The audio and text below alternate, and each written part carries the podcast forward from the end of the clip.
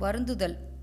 நிலையற்ற உலகப் பொருள்கள் வேண்டுமென்று வருந்துகிற நான் நிலையாய நின்மலனை அடையப் பெற வேண்டுமென்று வருந்துனால் என்னாலோ?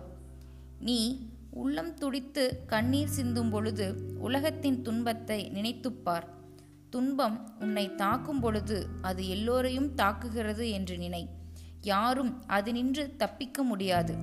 இயற்கைப்படும் துன்பத்தின் ஒரு சிறு பகுதி உன்னை வந்து சேர்கிறது.